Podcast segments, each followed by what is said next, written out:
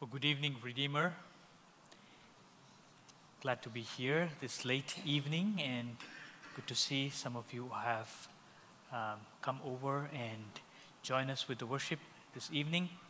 Uh, let's just pray uh, as we begin here.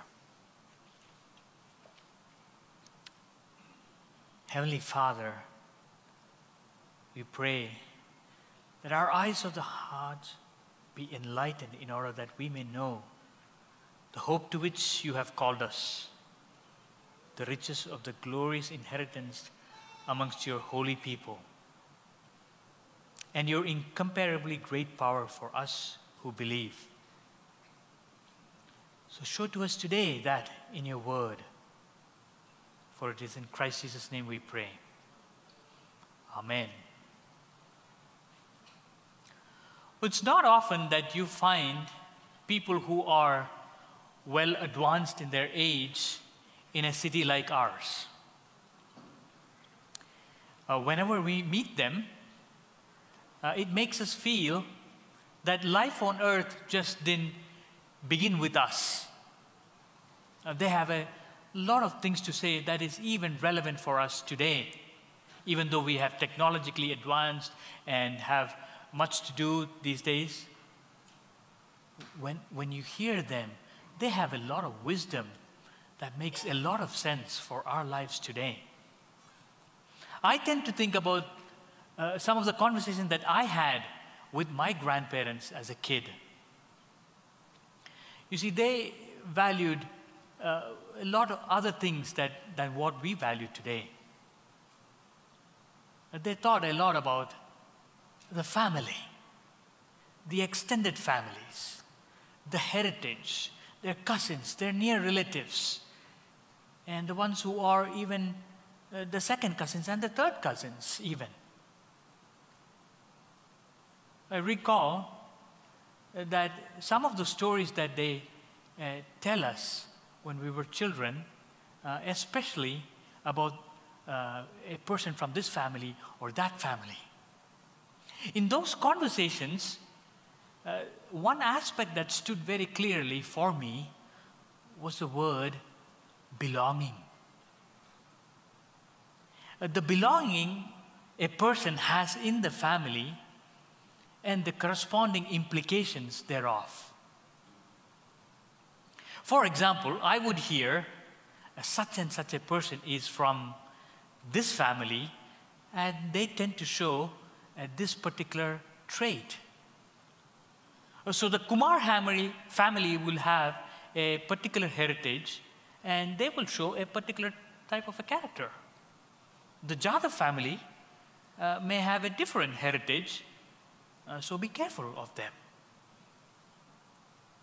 Uh, which family you belong to uh, made a lot of difference, especially in terms of the character of a person who comes from that family.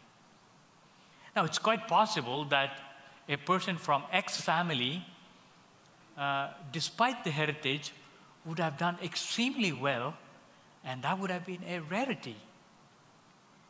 It is also possible that a person from a great heritage uh, would have done bad and brought shame to that family. I wonder uh, whether, as Christians, uh, we thought about our heritage and our belonging. Where do we come from? What is our heritage? Where do we belong? And what does that mean, even? So let's deal that uh, one by one.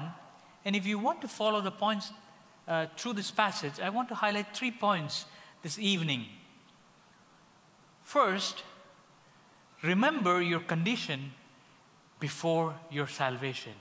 Remember your condition before your salvation. Look at verse 11. Therefore, remember at one time, you Gentiles in the flesh called uncircumcision, but what is called the circumcision, which is made in the flesh by hands. Now, before we even begin, as good students of God's word, you would have noticed the word therefore, uh, which, rem- which refers to something that was said before that uh, particular verse. If you look at the book of Ephesians, much of what is said in the first three chapters is laying a foundation for Paul to exhort the church how to conduct in the church, uh, which he will say in the next uh, few chapters down uh, from 4 to 6. And as we look closely in our passage in chapter 2, what we see Paul is portraying is a dramatic change that happened in the life of a believer. Uh, verse 2, uh, chapter 2, verse 1 to 10 highlights some former plight of the unsaved man. Uh, they were formerly enslaved to the world, devil, and the flesh. But the remarkable mercy of God gave them a co resurrected and a co exalted life with Christ. And now, more specifically from verse 11 onwards, he would address the Gentile believers corporately. Look at verse 11. What were they called? Well, they were called uncircumcision. You see, the Jews used this as a derogatory term to refer to the Gentiles who stood apart from the covenant of God that God has made with Israel and his chosen people. Circumcision was an important marker that God established as a symbol of his covenant with his people. But it later became as an identity marker for Jews. It had even become a potential threat uh, to the message of the gospel. Uh, we see that in uh, the book of Acts, chapter 11 or uh, 15, or even in Galatians chapter 2. And in the midst of this confusion, the apostolic teaching brought clarity. you see, what Paul is doing here is that he is deliberately trying to keep the symbol in its place by saying that it was just done by the hand, made in the flesh. In fact, for Paul and the apostles, the removal of the flesh from the body is not very important. What counts more important is the removal of the carnal nature from the heart. You see, even in the Old Testament, Moses would say the same thing. In Deuteronomy chapter 30, here it reads, And the Lord your God will circumcise your heart and the heart of your offspring, so that you will love the Lord your God with all your heart and with all your soul, so that you may live. And Paul would echo the same thing in the book of Romans that we study now. He says, But a Jew is one inwardly, and circumcision is a matter of heart by the Spirit, not by the letter. Or he would say the same thing in Galatians chapter 5, where he says, For in Christ Jesus, neither circumcision nor uncircumcision counts for anything, but only faith working through love. So, in an essence, circumcision or uncircumcision doesn't count. But it is also true that the Gentiles in Paul's days were physically uncircumcised, but also in their heart. And to add to that misery, they were derogatorily separated by Jews by calling them uncircumcision. Not only that, look at verse 12. Remember that you were at that time separated from Christ, alienated from the commonwealth of Israel, and strangers to the covenant of promise, having no hope and without God in the world. Now let's look at that one by one. First, he says that they were separated from Christ. You see, the term Christ or Messiah means the anointed one.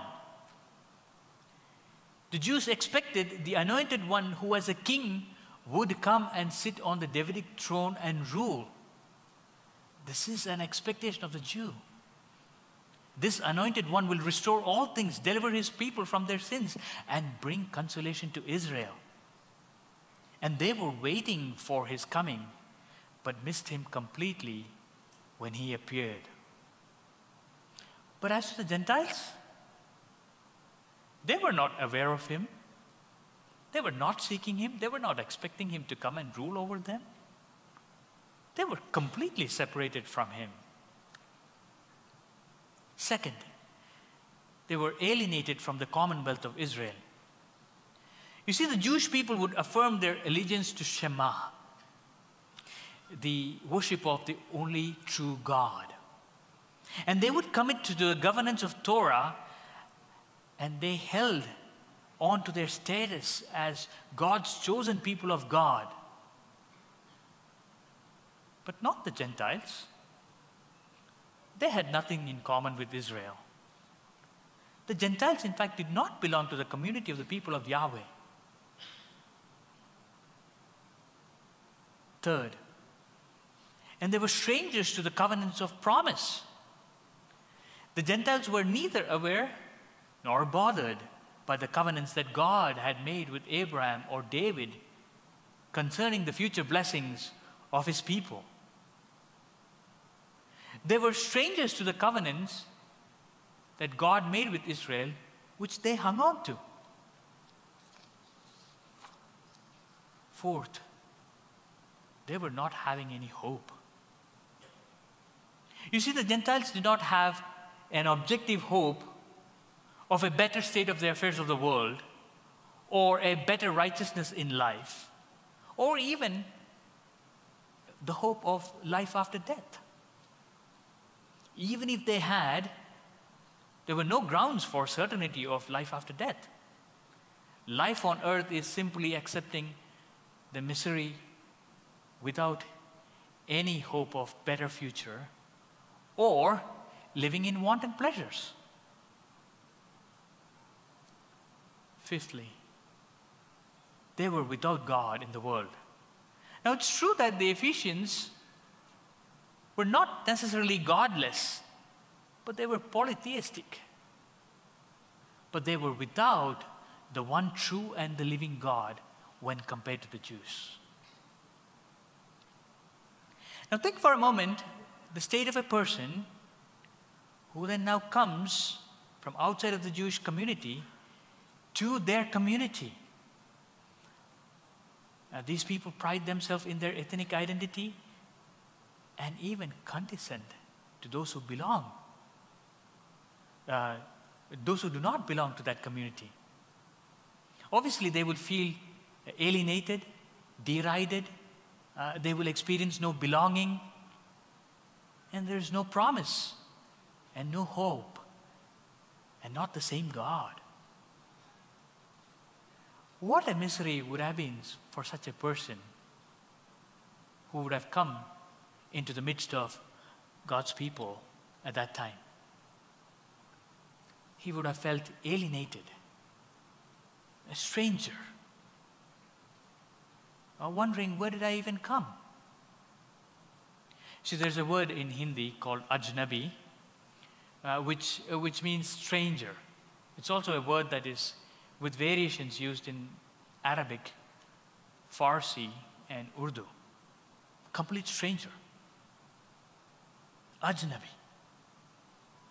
Such was the state of a Gentile who came into the midst of Israelites. Brothers and sisters, think for a moment corporately here. That's just who we were too. Uncircumcised in the heart, separated from the Messiah, alienated from the belonging that the Jewish people had, strangers to the covenants and promises that God made to Abraham and David, without hope and without Yahweh.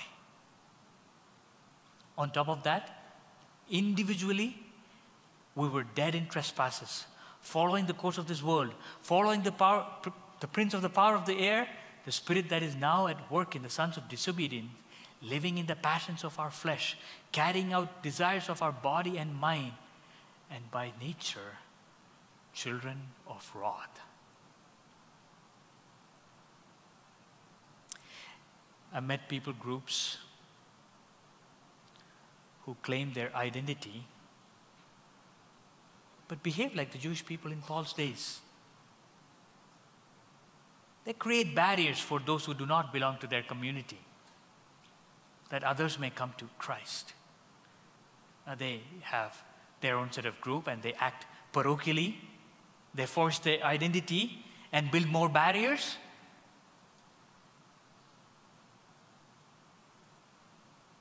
Is that you, my brother or my sister? Remember, God reminded even the Israelites like this you shall treat the stranger who sojourns with you as a native among you, and you shall love him as yourself, for you were strangers in the land of Egypt. I am the Lord your God. But they did not welcome the Ajnabis in their midst, and they derided the nations. Christians, let's not become like that. Since we too were strangers, remember your condition before your salvation. And as you think about that, my second point rejoice now in your current privilege in Christ. Look at verse 13 to 15. But now in Christ Jesus, you who were once far off have been brought near by the blood of Christ. For he himself is our peace, who has made us both one and broken down in his flesh the dividing wall of hostility by abolishing the law of commandments expressed in ordinances, that he might create in himself one new man in the place of two, so making peace. Just when you thought about the alienation and the lack of belonging and hopelessness that had left the Gentile in the midst of the Jewish people, what does the scripture say about their salvation and their current privilege? But now in Christ Jesus, you who were far off, irreconcilable, irredeemable, lost, and separated from the commonwealth of Israel, you now have been brought near to God by the blood of Jesus Christ. You see, the God of the Bible is in the business of drawing people near to Him. That is why Jesus said that when I am lifted up, I will draw all people to myself. We've been brought near to God by the blood of Jesus Christ. That great sacrifice, when our sinless Savior was crucified, His blood was shed, and He died the death that we deserved and cleansed us from all our sins. We've been brought near to Yahweh, reconciled with Him. Now there is no longer any hostility that stands between God and us. The wrath of God has been completely satisfied. We have now peace with God you would remember, as Pastor Dave preached earlier in chapter 5 in Romans, this verse. Therefore, since we have been justified by faith, we have peace with God through our Lord Jesus Christ. Jesus Christ is our peace.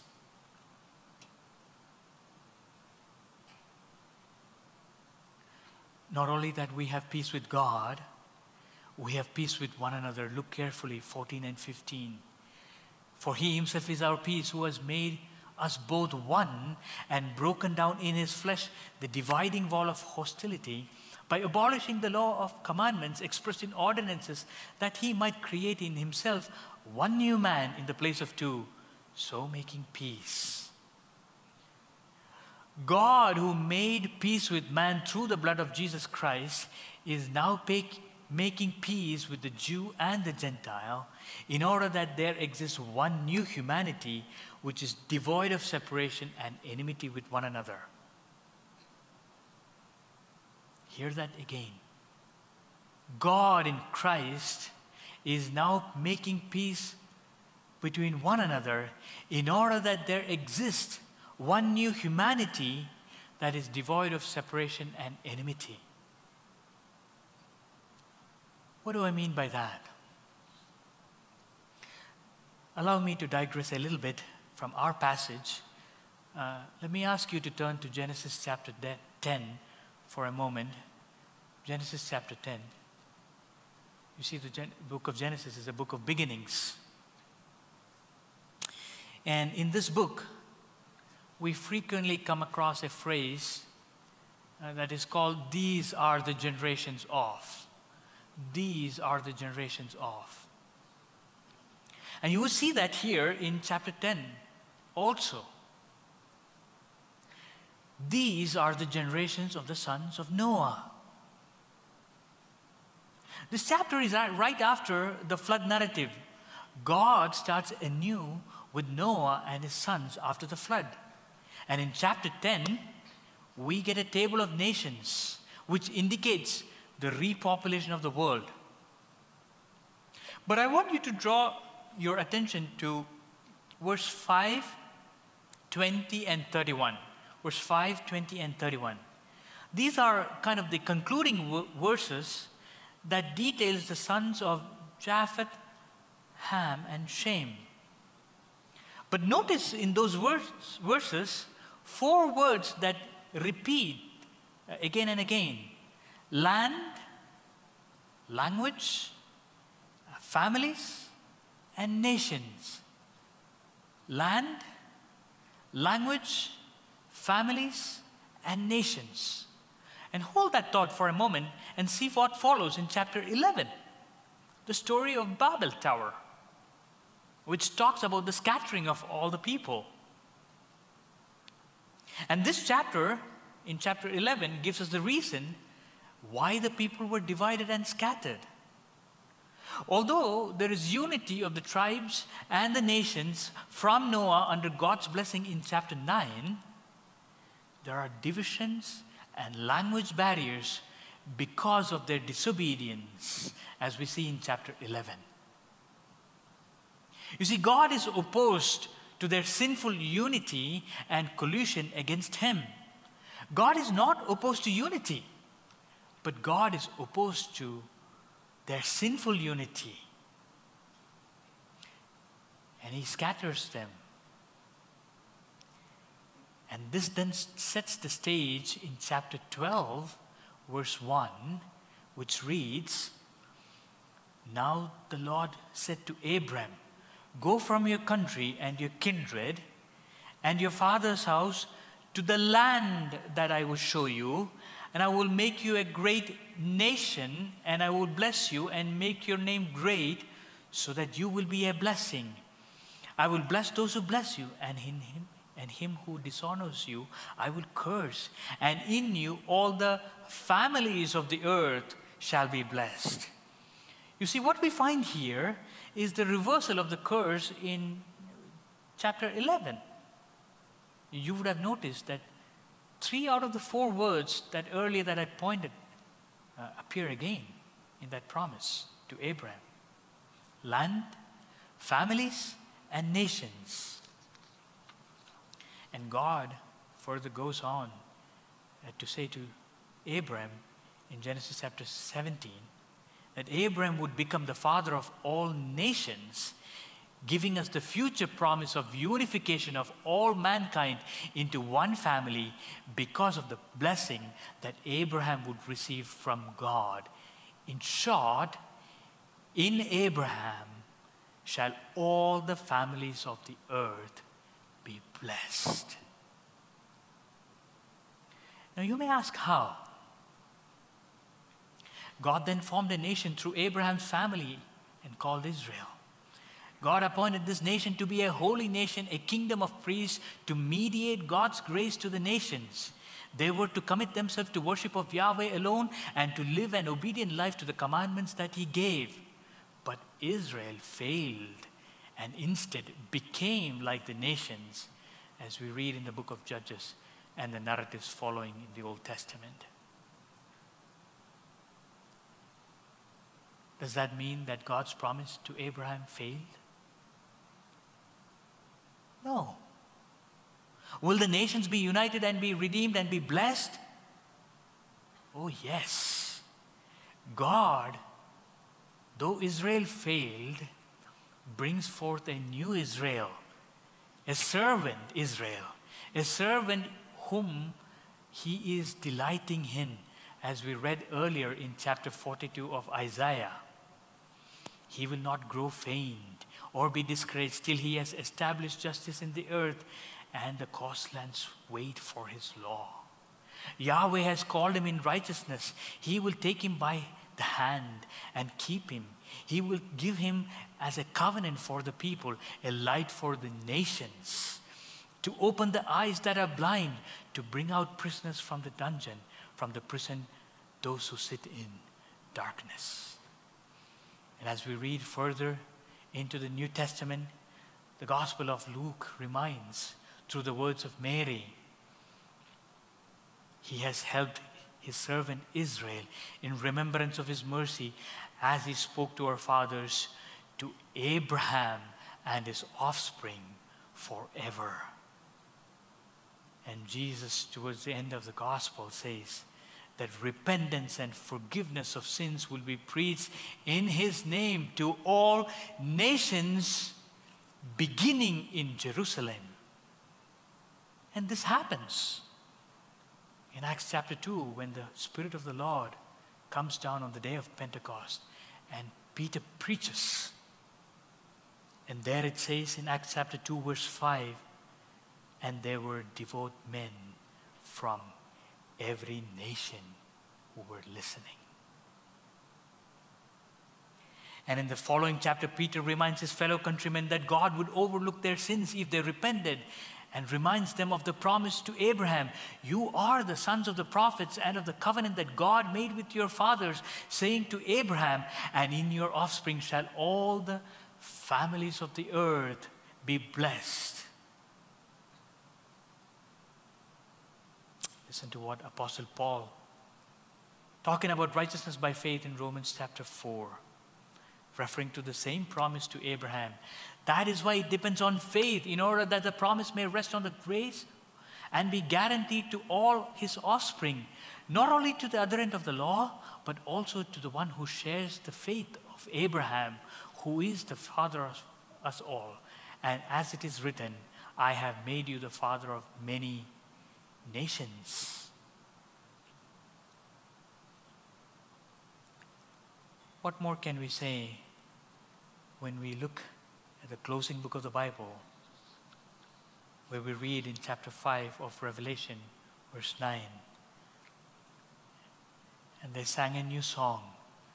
You are worthy to take the scroll to open its seals, because you were slain, and with your blood you purchased men from for God from every tribe and language and people and nation.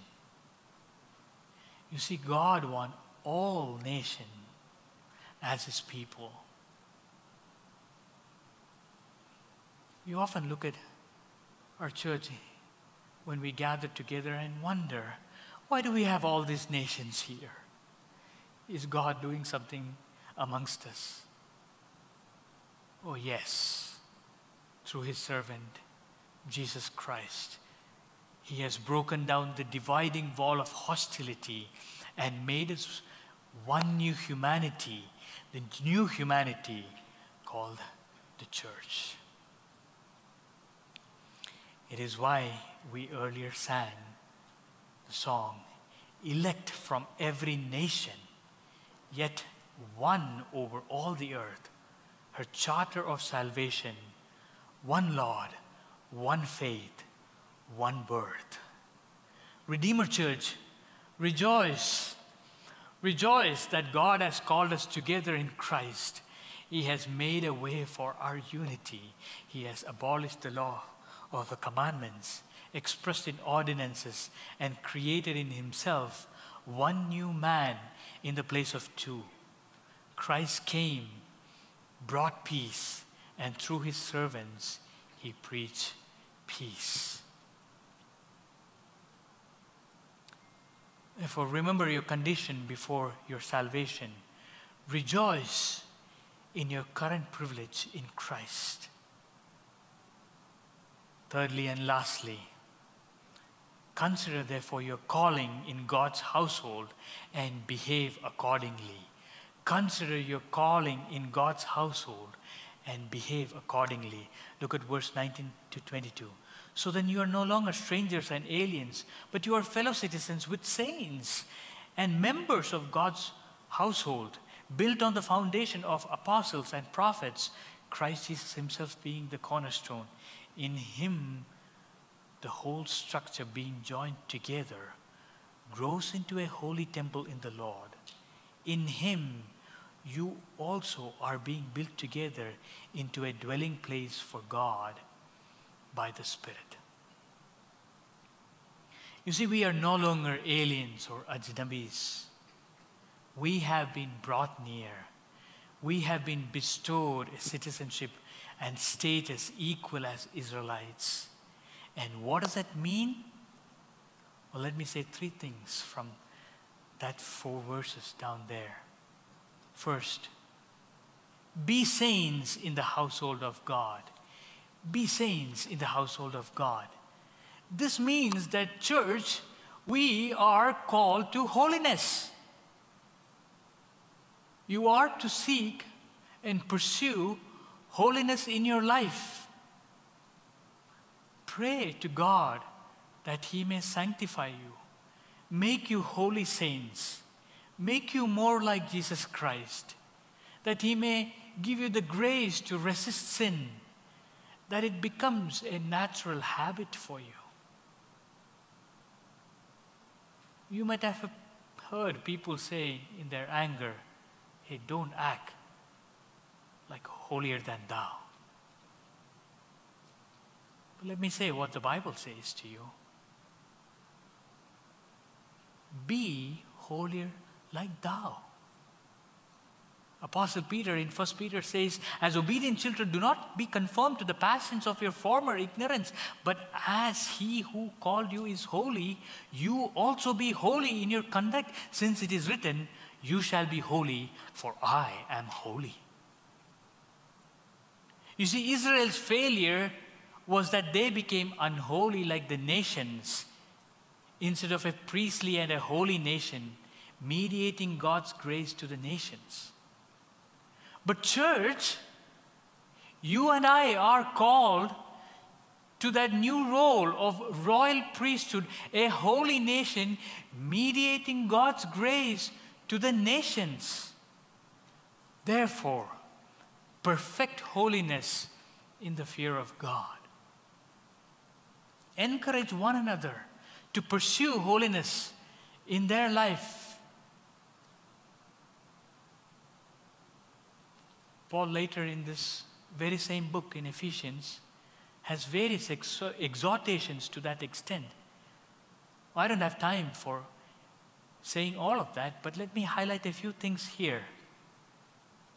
Ephesians chapter 4, verse 17 onwards, it says, Don't live like the unbelievers, giving yourself to sensuality, greediness, or practicing impurity chapter 4, verse 25 to 30. Speak truth to one another. Do not let sun go down on your anger.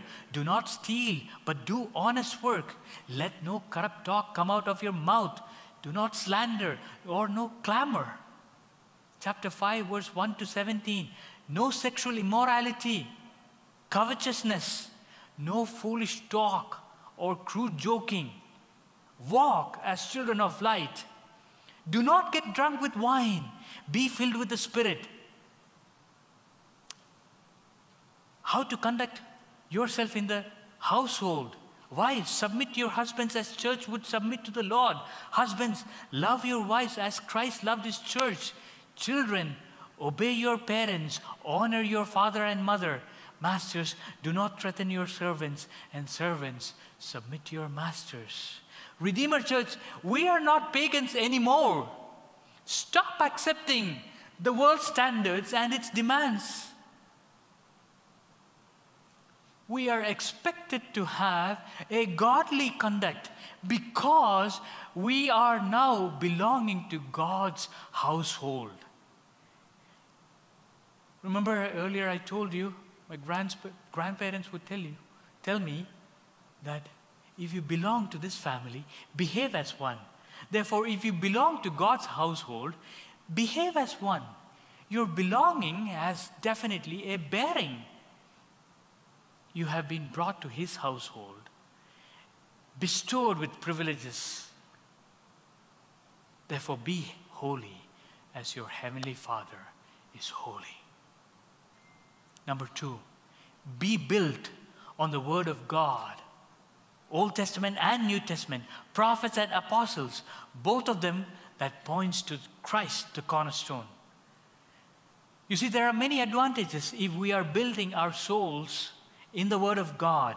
Individually, that benefits a lot for us. But corporately, corporately, if we are built together in the word of the Lord, it has got a distinctive advantage. That is our unity as church. You see, Christian unity in the church is the unity of our faith. It comes by being built on the Word of God together. There cannot be a unity amongst us without the unity of the Word of God. And therefore, Paul calls them to unity later in chapter 4 like this walk in a manner worthy of the calling to which you have been called, eager to maintain the unity of the Spirit in the bond of peace. And what does he say? He says about the things of the faith that there is one body, one Spirit, just as you are called to one hope that belongs to your call one Lord, one faith, one baptism, one God, Father of all, who is over all and through all and in all. And Paul goes on to say that for this very purpose, that God has given to his church its leaders, its elder pastors, teachers, and evangelists who will teach them so that they are being constantly built together in the Word of God, not tossed around with every wind of doctrine and be scattered in different directions, so that we can have maturity to the full stature of Christ.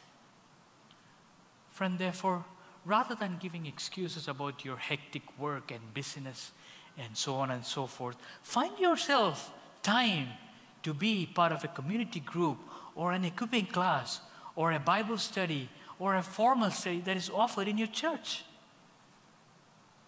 Invest time in studying the Word of God and raise your children in the knowledge of the, our Savior.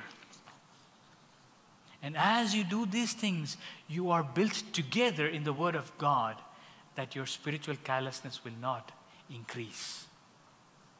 And their unity comes in our church. Third, be joined together to become the dwelling place for the Lord. Look at verse 21 and 22. Christ Jesus himself being the cornerstone, in whom the whole structure being joined together grows into a holy temple in the Lord. In him you are also being built together into a dwelling place for God by the Spirit.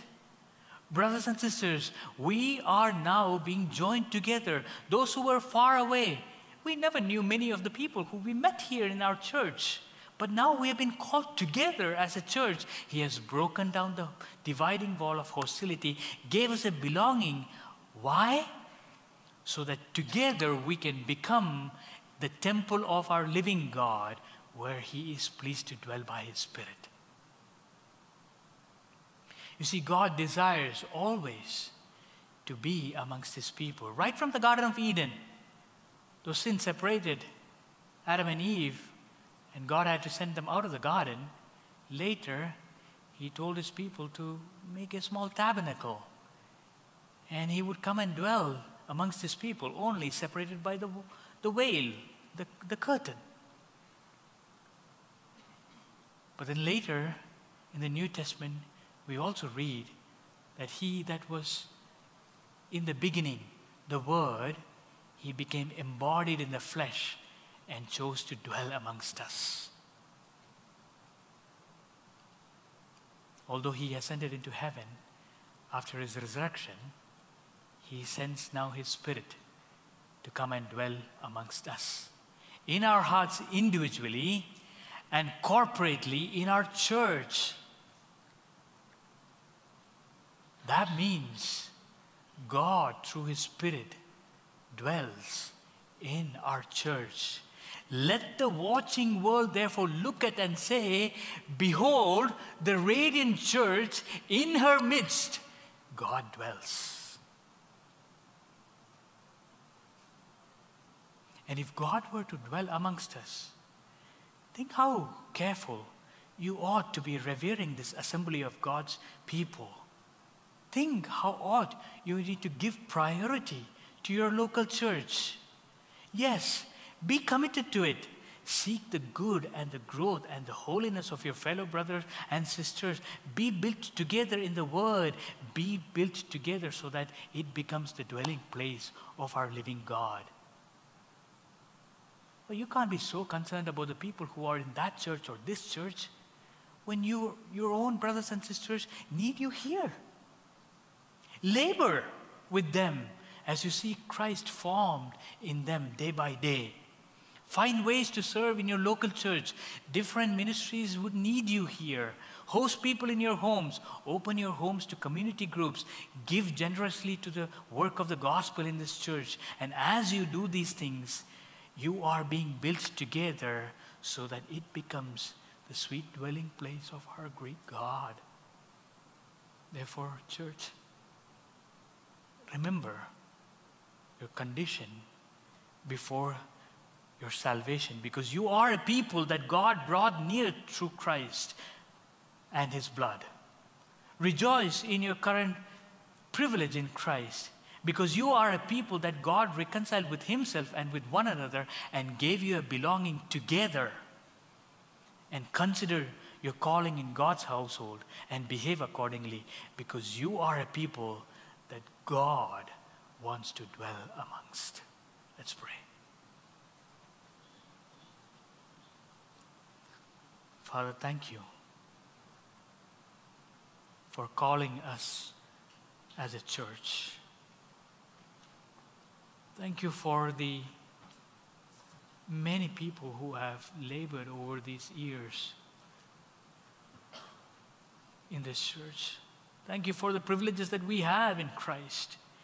Maybe as your people, be mindful of the great calling of being your household where Christ can dwell. And it's in Christ's name we ask. Amen.